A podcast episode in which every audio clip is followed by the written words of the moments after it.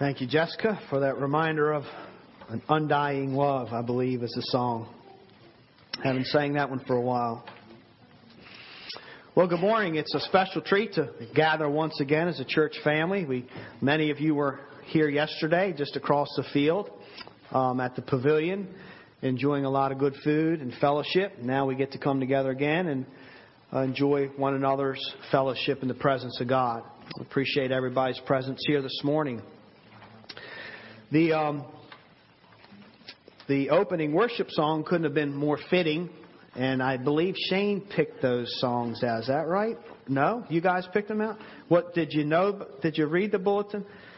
Well, the sermon title was one thing, and and uh, under the inspiration of the Holy Spirit, Noah picked the one thing song uh, to open us up in. So God definitely has a message for us this morning, but.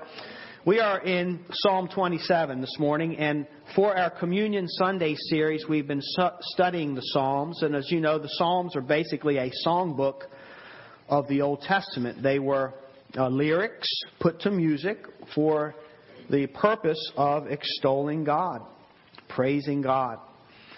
And they're just full of truth and edification to God's people. Our last psalm that we looked at was Psalm 147, and we learned that it's fitting for God's people to worship Him and to praise Him. It's also fitting for God to be worshiped and praised because He is God. And that psalm may have struck a chord with many of us because it also challenged us in the act or, or the question of do we worship God because of His usefulness to us? Or do we worship God because He's God? Because He's lovely, because He's beautiful, because He's pure, and He's holy. And this morning's song, psalm goes, takes us a different route, but in essence brings us back to that same place. Who are we before God? And who is God to us? So we're going to look at Psalm 27. It's only 12 verses. It's packed. It could go a lot of different directions, but I'm going to really try hard just to focus on the one thing that the psalmist focuses on in this psalm. And he's going to talk about his struggles. He's going to talk about life being hard. He's going to talk about being oppressed and the difficulties. And his difficulties are probably a little more difficult than anything I know that I have faced, or probably that most of us have faced. And yet, in his difficult life, he has learned to turn to just one thing that enables him to find peace, that enables him to rise above the hardships of everyday life. So that's what we're going to be trying to focusing focus in on this psalm. It's something that calms his fears, uh, something that calms his anxieties. So we asked ourselves a question before we read the scripture. Do you have struggles in your life? Uh, who doesn't? I mean, we all have struggles. Are there things about life that maybe you wake up every day and there's certain fears that you have to face? We wake up every day with particular anxieties, things that have a tendency to stress us out. And we, we, we, constantly face these things and we, we try to settle into this place in life where it's not so hard and it's not so anxious. Well, there's a reason that life is hard. And then there's a remedy for rising above it. And if we have ears to hear this morning, we will hear that remedy from the Lord. So let's read our psalm. I'm going to go ahead and read all 12 verses or 14 verses, but not touch on everything this morning. But it's important to understand the big picture of the context. So let's read Psalm 27. The Lord is my light and my salvation. Whom shall I fear? The Lord is the stronghold of my life. Of whom shall I be afraid? When evildoers assail me to eat up my flesh, my adversaries and foes, it is they who stumble and fall. Though an army encamp against me, my heart shall not fear. Though war arise against me, yet I will be confident. One thing have I asked of the Lord, that will I seek after, that I may dwell in the house of the Lord all the days of my life, to gaze upon the beauty of the Lord and to inquire in his temple. For he will hide me in his shelter in the day of trouble. He will conceal me under the cover of his tent. He will lift me high upon a rock. And now my head shall be lifted up above my enemies all around me, and I will offer in his tent sacrifices with shouts of joy. I will sing and make melody to the Lord. Hear, O Lord, when I cry aloud. Be gracious to me and answer me. You have said, Seek my face. My heart says to you, Your face, Lord, do I seek. Hide not your face from me. Turn not your servant away in anger, O you who have been my help. Cast me not off, forsake me not, O God of my salvation. For my father and my mother have forsaken me, but the Lord will take me in. Teach me your way, O Lord, and lead me on a level path because of my enemies. Give me not up to the will of my adversaries, for false witnesses have risen against me, and they breathe out violence. I believe that I shall look upon the goodness of the Lord in the land of the living. Wait for the Lord. Be strong and let your heart take courage. Wait for the Lord. Well, you read this psalm and you immediately realize, and you've probably already realized in your own life, but that is that even God's anointed servants are not exempt from the trials and the hardships of this world, though unfortunately there is some false teaching today that says that if you become a Christian and you live a certain way or your faith is great enough, you will be spared all the hardship. And that's not true. They, even God's servants, are not able to sidestep the universal effects of sin and the curse that we brought upon ourselves through the rebellion of our hearts. And so, David, God's anointing king, you know, he's a quite unique individual. He's close to God. God's favor is all over him. And yet, on the other hand, he faces tremendous pressures and tremendous hardships. And we think we have problems. But the thing that he woke up with every morning, I think, is even greater, I know, than anything I face in my day. He wakes up as king, God's anointed king, with a target on his back. He wakes up with assassins after him. That's what happens when you're a leader of that magnitude, especially in that day uh, and in our day as well. Uh, we have bodyguards today. We have armies that protect our president and kings and leaders, and it was the same in that day. And so he would wake up wondering, would, be, would this be the day that an arrow might find my heart? Will this be a day that my blood may be spilled? What does today have in store for me? Also, people constantly trying to undermine him through gossip, through spreading lies, anything they can do to bring him down because he is the enemy. There's this always this threat of war against he and his people. Still fighting over the land to this very day. Who gets it? Who has a right to it? And there were, there were even times where armies were amassing to take him on and challenge him. There, there, there were people not so far away that were being trained. Young men were being trained to take him out, to take his army out, to overcome him. And that was what his day looked like. And on top of this were the daily responsibilities that he had as a husband. Daily responsibilities of a father and then just as a leader over God's people. So if anybody should have anxieties, if anybody should have fears that just gripped you and incapacitated you, you would think that it would be David. And yet, somehow he is not afraid, and he's not all balled up in a knot of anxiety to where it keeps him from doing his job, where it keeps him from pressing forward step after step. As a matter of fact, he even finds joy in his life in verse 3 though an army encamp against me. And we haven't, we didn't wake up this morning with an army in our, in our yards that is ready to take us on in battle. But he says, even if I wake up and there's an army out there against me, my heart shall not fear. Though war arise against me, I will be confident. So, what does he have? What is his attitude? What is his strategy? How is he able to do that? Because I know there are things that I face in life that scare me.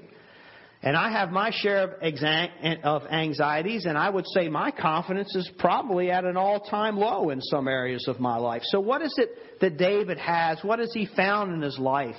What is this one thing? He kind of, I read this psalm, has me on the edge of my seat. Because if it works for him, one of God's anointed, a believer, then maybe it'll work for me too. Maybe it will work for you. So all I want to do is follow David's line of reasoning. Again, we could go a lot of different directions that I won't go this morning. Just want to follow his line of reason, how it takes us to this one thing. And the first thing we see that David is involved in is battle. His life is a battle. And we don't wake up dodging bullets, uh, but we wake up with our share of anxieties, do we not? We, we wake up with our share of fears. Uh, we have also been, I'm sure, at some point in our lives, uh, victims of gossip and lies, and it's painful. Uh, people maybe that try to undermine us, take us out, smear our reputation. David acknowledges that he is in a battle and that there are burdens of life and they are very, very difficult. They're out there. He doesn't deny them. But what he's saying is that life doesn't just have battles, but life is a battle. Think about David's life. His whole life has been a battle. I mean, he, he used to fight the sheep when he was just a kid and had sheep duty. Then he fought the giant. And he fought to try to spare his life from Saul. And now as a king, I mean, it's just one battle after another. It's, it's not, life isn't just individual battles, but all of life is a battlefield. And that's what, that's the picture that he's painting for us. That's what he's realizing about his life. To be on this earth is to be on a battlefield. We touched on this just a little bit in Ephesians when we talk about putting on the armor of God. Why would we need, as believers, to put on the armor of God? Why would the God of heaven tell us to do that? Because we live in and on a battlefield. I mean, think about the things that we have to fight every day. we hear the word fight just about every day in one context or another. Somebody might say, I fight traffic every day just to get to and from work. Uh, I fight I fight to keep my lawnmower going. I fight to keep my cars on the road. I fight to keep my home maintained. I, I fight the battle of the bulge and I fight my health. I'm trying to fight that all the time. And I, I fight the, my finances just to balance my checkbook. I'm not always sure what that's going to turn out like. And I'm, I'm fighting for my marriage and I'm fighting for my kids. I'm fighting to, to, to stay afloat. I'm fighting for my sanity. I'm fighting not to give in to my sinful tendencies to ruin my life once again. I'm fighting to do the right thing. And we have all of these battles that we fight every day. There's always something. What does it mean?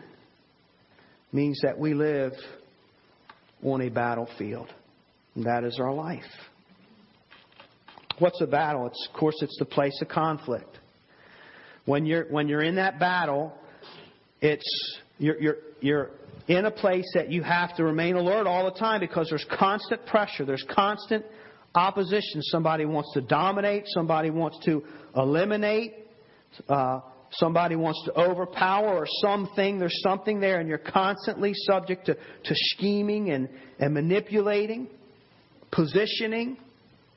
And so you always have to be on your guard because you could get hurt in one way or another, whether it's your, your heart, your spirit, or physical pain. That's what makes it a battlefield. You're, you're not at all at ease.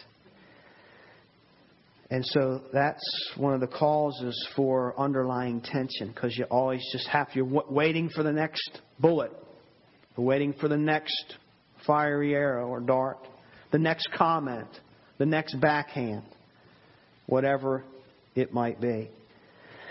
When you're in battle, the thing that's usually on your mind the most is safety, shelter. That's what the psalmist says shelter.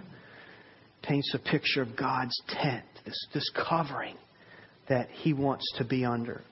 the shelter that God can provide. It's, it's safety. A lot of times during these hard battles that we fight, we, we just want that place of safety. We don't want to be on our guards all the time. We want to be replenished. We want to find rest. So that's what we work towards. What to what the soldiers often talk about when they're on the battlefield. I've never faced real battle in that way in the military. But I know what I would be talking about, and I've watched enough movies to know the real truth of what happens on war. They talk about home. They talk about their families. Why? Because that's what their minds are drawn to. They they're, they're drawn to, yeah, you know, right here it's hard. We got this battle to fight, and I'm in it. But when the bullets aren't flying, I'm going to talk about my home. You know, back in Virginia, what it's like, dog in the yard. I'm going to talk about my family. Why? Because that's the place that that isn't a battlefield. That's the place that's safe. It's a place you can go and kick back, and you don't even have to have your sidearm on you.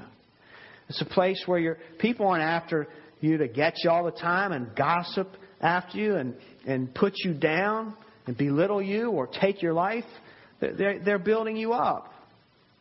You, you, you can eat and watch TV or go to work or drive around or walk in your yard, and you don't have to worry about these kind of things. It's, it's that safe place. You're not on your alert, wondering when's the next hit going to come. Battlefield's just the opposite of this sheltering, safe atmosphere. You're always being confronted, pushed, moved, opposed. And it's very clear that wherever you are, it's not home. It's not your safe place. So David's saying that his life, that's what it is. It's a battlefield. No matter where he goes, people talking about him. They want to eat him up, he says. Uh, they're after my flesh.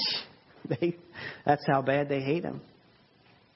Out to get him, one way or another. Then it, it really hits home when he's thinking about his life as a battlefield. It really hits home in verse 10. Because then he says, For my mother and my, my father and my mother have forsaken me.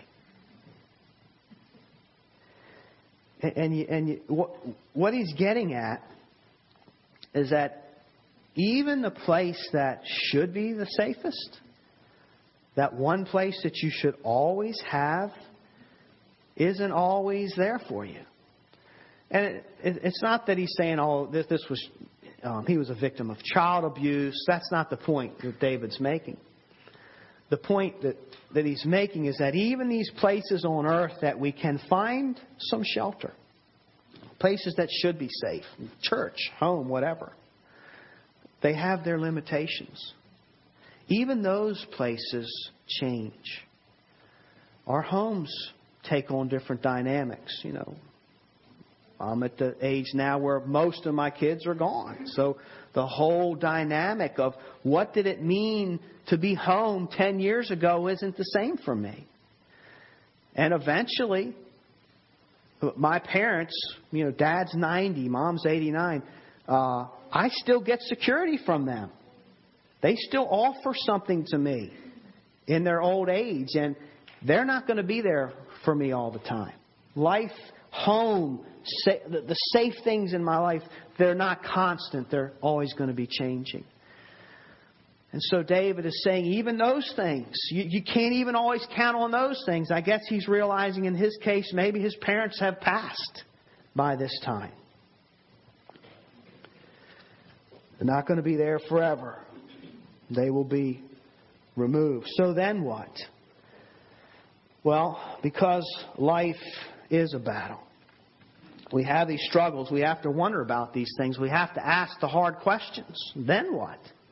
What do you do when even the things of this life that you were counting on to be that one thing to bring you solace, to, to bring your soul peace, what do you do when they don't deliver? And there are lots of pressures today. You ever feel like sometimes, I've heard the expression and experience it, sometimes it just seems that life is out to get you. I mean, nothing goes right. And sometimes it's personal, and sometimes it's just totally impersonal. It's just one thing after another. And it just seems like uh, I'm targeted sometimes, and I know the same with you. And that's because life is out to get you in a sense. And of course, we know about our enemy, Satan. God tells us he is out to get you. He wants to destroy you. Not to mention, we do live under a cursed world that we deserve because we're sinners. Hasn't been restored yet. And, and we got the sin in our own hearts. You put all these things together, and sometimes we're our, our own worst enemy, are we not? But you put all that together, and it just seems like, you know, life is hard, and it's out to get us, it seems like. No matter what stage we're in, we have pressures. Even little kids, they have pressures. We know that. Our, our, our cherished little ones. We don't want them to, but they do. So, no matter what stage of life we're in, we often come up with these scenarios and we think, if I could just, then my soul would be at rest. If I could, if I could, if I could just afford my own home instead of sinking all my money into rent and, and decorate it the way I want it, then my life would be so much better. If I, if I could just hang in there and be strong enough and determined enough to work that 80 hours, that 100 hours a week and get my little nest egg, then I'll be able to relax. I'll, I'll, I'll have it. My soul will be at peace. If I can just get into that school, if I can just get this particular job, or that group of people will just be my friends, if I can just hang out with them, then my soul will be at rest. I'll be, I'll be set. If I could just find a spouse, that would be the answer. If I could just change the spouse I found, just change the spouse I found to be more like I want them to be, then there will be so much less tension. I'll finally be at home. I'll finally be under that tent of shelter where I can let my guard down. So we're looking for ways for our troubles to be over. We're, we're looking for ways to escape the battlefield. We want to find places, we want to find people, we want to find experiences that give us that little piece of heaven, you might say. There's that void. Of course, our politicians promise to fill that void if we just cast our vote in their direction, whatever it is, money. I got. I can change the law to you know, to to get put more money in your pocket, or oppression. I can change the laws where you won't feel oppressed, and they can promise to make things better. Um, that's how our advertising is so effective. Why is advertising so effective? Why are we constantly exposed, whether it's in the airwaves, TV, internet, whatever, billboards. Why are we constantly exposed to advertising? Because if they can just get you to think you need this in your battle of life because it will ease your burden, they got us. And so they work really hard at trying to get us to believe that's what's missing. That's what's missing. Picture, and how do they do it? Think about it. They picture this um, this uh, picture or painting of peace, safety, acceptance, love, admiration. So you went from here to here. Don't don't drive that clunkety old car or truck anymore. Where people are sneering at you when you pull up to the stop sign. This is what you need. This new shiny vehicle. It's a place, you know, it's, it's, it's luxury, it's acceptance. Um, your troubles will be over. You need these items. Use this shampoo as opposed to this shampoo. And your life will turn from black and white, the commercial's black and white before the shampoo. When you use the shampoo, your life is now in vivid color. And all of those people that didn't even look at you, didn't cast their gaze in your direction, that totally ignored you, didn't know that you even existed, you wash your hair one day with this shampoo, man, it's fluffy, and the whole world is just can't keep their eyes off of you. Amen. If you can just have this, if you can just make it to this place, if you can just do this, ah, there's no battle here. There's no tension here. There's no fear here. There's no anxiety here. You just need this. How come that's not David's answer? It's not where David tells us to look. It's not where David's soul goes. It's because he's learned from the school of hard knocks, I would imagine. And he's also, of course, speaking under the inspiration of the Holy Spirit. So this isn't just David's experience, it's God's wisdom coming to us. And he doesn't turn to those things because he knows that in the end they're futile. They, they don't really exist. They're not the end of what our hearts are really seeking after. It's not, it's not really the place that our souls can find that rest. And if we spend our lives just working a little harder or, or expending a little more energy or sacrificing ourselves in whatever way it is just to get that little piece of heaven, that little nest egg, that little whatever it is that we think we need, there's a sense in which David is saying there's no such place that you can totally feel at rest. Even your safe place of the home, sometimes you got to be on your guard. Even the safe place, as hard as we try, the church. What's the church filled with? Sinners that are being sanctified. But even at church, and we want to try to make it a safe place, but even at church, sometimes you ever come in here and you're on your guard a little bit? Got to be careful what you say, what you don't say. It's just, you're just not all the way there, even at home. Unfortunately, some people's home life, it's not home.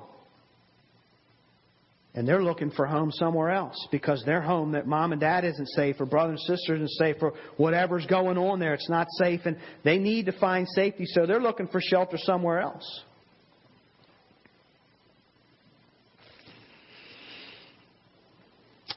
So these things that we have that are blessings, family, church, and so forth, they, uh, that they are God's intended blessings, but David's bottom line is they have their limits. And we'll always find ourselves in some way or another kind of back in the fight. No matter how promising they may seem, no matter how spectacular they may seem, guess what? Even when we have them, we find they're not quite spectacular enough because my heart wants more. My soul wants more. And it's still, it's not at ease like I thought it would be when I had this thing or went to that place or experienced this thing. We're still waiting for something.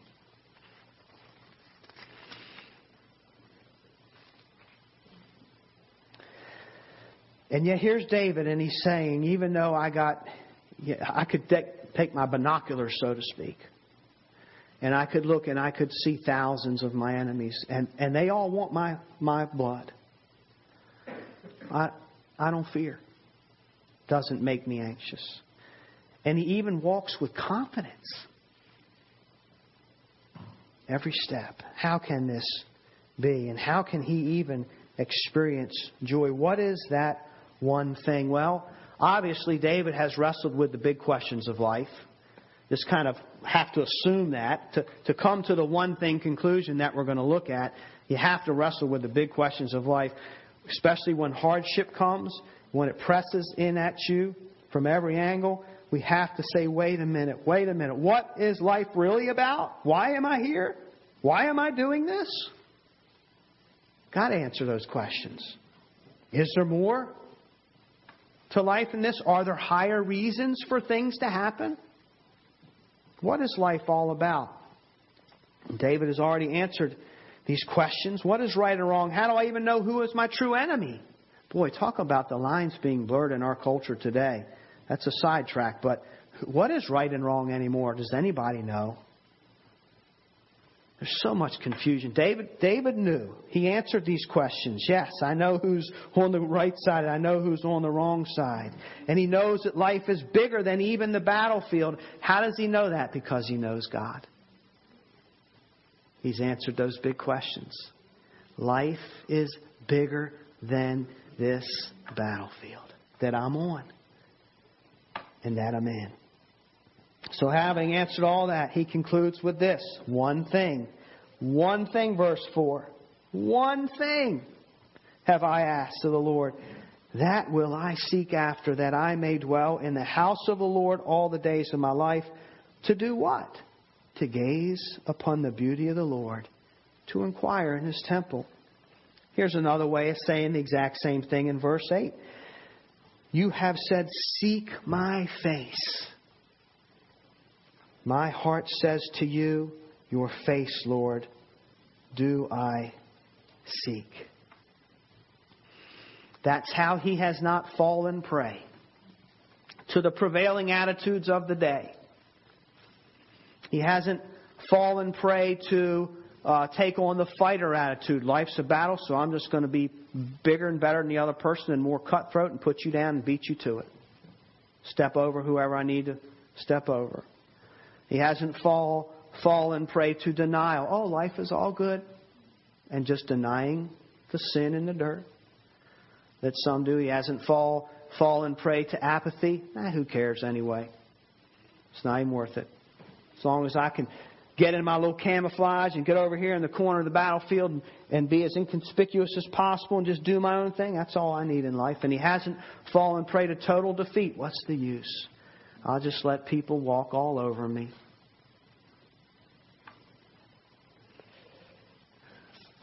He wants God.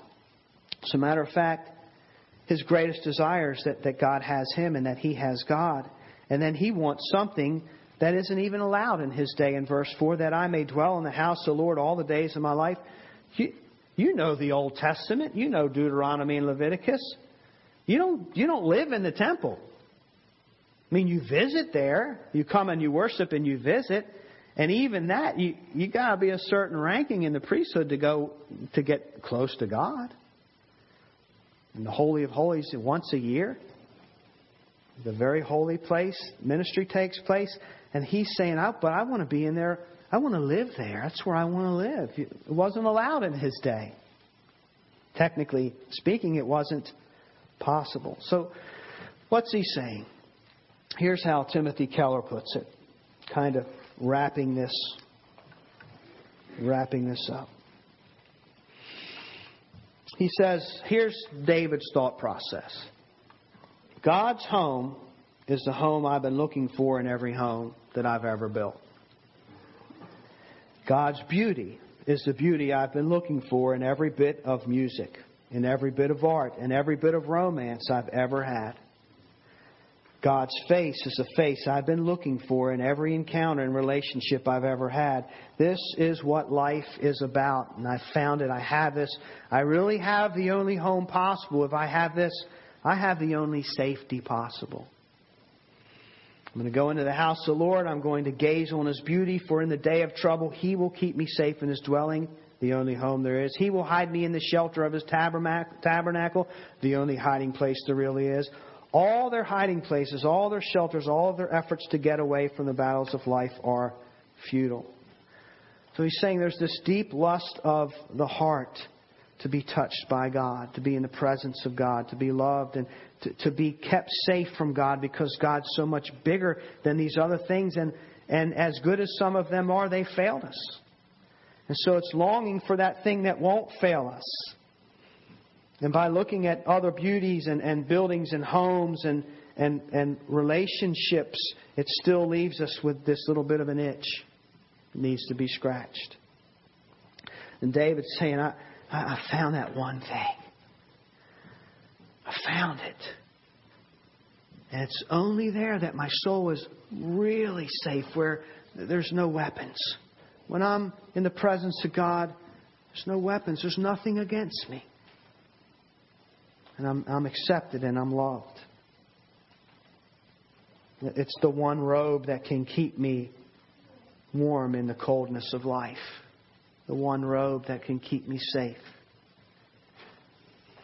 It's what the church fathers used to, what the church fathers called coram deo, living before the face of God. Everything I do sleep, wake, stand, work, play, everything I do is before the face of God. And that's David's one thing. The face of God represents the person of God. So wait a minute, how can you live before the face of God? He's a spirit, you can't even see him. Yes, he's omnipresent, he's everywhere. But he's also God the person with a personality that enters into personable relationships so that every one of his creatures has the opportunity to have a personal relationship before the face of God, to get to know him intimately. He sees us. He knows what we're up to. He knows what we're thinking. He, he's interested in us. The idea of face, the face is, you know, you know, uh, what we might call face-to-face relationship. As a parent, you might have said to your kids, "Look at me when I'm talking to you. Don't turn around because I, I have something important, or you're in big trouble, or I have something important, or I." Or when you really want to let somebody know that you truly care for them, you want them to be looking at you because your face communicates. I mean, that's where real truth is, is conveyed and passed back and forth. It's face to face. You also know that if relationships aren't right, what do you do? If you come into church and you're not, there's something, if I'm something between me and Sam, what, what are we kind of kind of do? Going to avoid each other. We don't want to make contact, eye contact, because then you're obligated to say something. There's something about this face to face. It's personal. It, it, it gets into our soul. And so God invites us to seek His face, to know Him through His presence, know Him through what He communicates to us and for us and about us. And He sees us and He gazes on us and He says, Gaze at me, know me, love me, communicate with me. It's, it's relational. God's not just a force, God is a person. And it's possible to have a legitimate, personable, loving, safe, incredible relationship with Him. He reveals His person. How? Through His Word. God reveals Himself through His Word primarily. He reveals Himself uh, through worship. The presence of the Lord is often, well, it's always with us. We don't always sense it, but it's always with us because His Word promises it. He communicates to us through fellowship, through church, through the saints. We learn about Him and His heart through His people, the hands and feet of the body of Christ, His saints, through prayer. All of these things are His mirror. It's how we can see His face. They're His means of grace. It's how we can get to know Him and, and see His face. And what does James tell us in James chapter 1? He says, you know, you, you get before the mirror and you look at yourself. He's talking about God's Word and the law, but I'll use the same analogy. You get before the mirror, you look at yourself, you make sure everything's intact, and then you walk away and you forget what you look like. If we walk away from the mirror of God, if we walk away from the Word of God and the fellowship of the saints' church and the gathering of the saints, we walk away or neglect prayer. If we neglect our time of worship and devotion and praise, then we're, we're, losing sight of the face of God because this is His mirror. This is His revelation. It's His reflection to us. It's how we are personable with Him.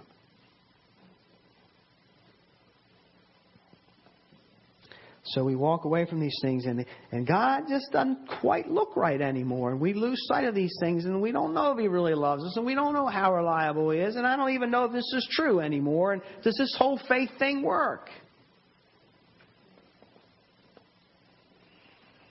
God wants to meet with us. So, how do we get home? how do we enjoy Him to the point that the battlefield that we're on doesn't get the best of us? Well, you live before the face of God, Coram Deo. Let me just close with this example, real life example of uh, Charles Spurgeon's testimony, his personal testimony, as told um, in Christian History magazine. And I think this will help us wrap all of this up in conclusion. This is how he found home. uh, because of a snowstorm when he was 15 years old, his usual path to church was diverted down a side street. So, for shelter, he ducked into this uh, primitive, primitive Methodist church. At that time, he was congregational. Later on, he becomes a famous Baptist preacher. So uh, he ducks into this primitive Methodist chapel on Artillery Street. An unknown substitute lay preacher stepped into the pulpit and read his text, Isaiah 45:22, and he reads, "Look unto me and be saved, all the ends of the earth, for I am God and there is none else." And Spurgeon later says, you know, this guy, he was the, the real pastor couldn't make it because of the snowstorm. This guy, I'm glad it was a short sermon. He didn't have a lot of words to speak, so he just kept repeating the same text and reading the same text and kind of glad he didn't go on and on. But that's what it came to. He says he didn't have much to say. Thank God for that compelled him to keep on repeating his text. There was nothing needed by me at any rate except his text. Stopping, he pointed to where I was sitting under the gallery and he said, that young man there looks very miserable. And he shouted, as I think only primitive Methodists can, he says, Look, look, young man, look now. Then I had this vision, not a vision to my eyes, but to my heart. I saw what a Savior Christ was. Now I can never tell you how it was, but I no sooner saw whom I was to believe than I also understood what it was to believe, and I did believe in one moment. As the snow fell on my road home from that little house of prayer, I thought every snowflake talked with me and told of the pardon I had found, for I was white as the driven snow through the grace of God. And he says this later on, a reflection of his own testimony. All it says is, look Gaze, look. It doesn't say work. It, it, it, doesn't mean lifting a foot. It doesn't mean lifting a finger. Look to me and be saved. It doesn't say look to yourself. Look to your feelings. Look to your faith, your reason. Look to your religion. Look to your good works. It says look to me. He was set free and set in the presence of God, Coram Deo, because he looked at Christ and understood the gospel. He was set free. Up until that time, doesn't say it, but he had been working really hard for his salvation, his religion. All he had to do was gaze intently at what? The person and work of Christ. And we should never stop gazing, never stop looking. And sometimes that means we've got to look away from ourselves. We've got to look away at what's happening in our lives. Just look at God and gaze and think about, fathom the work, what He has accomplished for us on the cross and our own efforts should not be there. Because it is Christ that offers us that shelter. It's Christ that offers us that robe. And I don't have the time get time to get into it, but you know the big question of the Old Testament was, well, how do I get before the face of God? Because if I get close to God, guess what's going to happen to me? I'm a sinner, and God's really holy. So how do, how do you get there? I want to. You get there through Christ. You know that thing that David technically couldn't do? To dwell in the house of the Lord forever? Guess what Christ enables us to do? To live before the face of God forever. God's object lesson in Hebrews when Christ, at that very moment, when Christ breathed his last, the veil in the temple was rent. It was that veil that kept you out of the face of God. You couldn't be before the face of God in that sense. And so that which separated man from the face of God, man's face from God's face, was rent. There's no longer separation because of the atoning sacrifice of Christ. He spilled his blood. It's, it's God's show and tell of the gospel message. And He says, My Son died for you so you can see my face, so you can know my love, so you can live before my grace, so that every step you take and every arrow you dodge has meaning and purpose, and every hit you take has meaning and purpose. My son died so that you could rise above the battlefield that you live in and rise above the pain and the hardship and the gossip and the lying and the constant opposition and just behold my beauty and get to know me because that is home. That's what your soul really longs for. Look and believe. Believe in what? Believe in Jesus.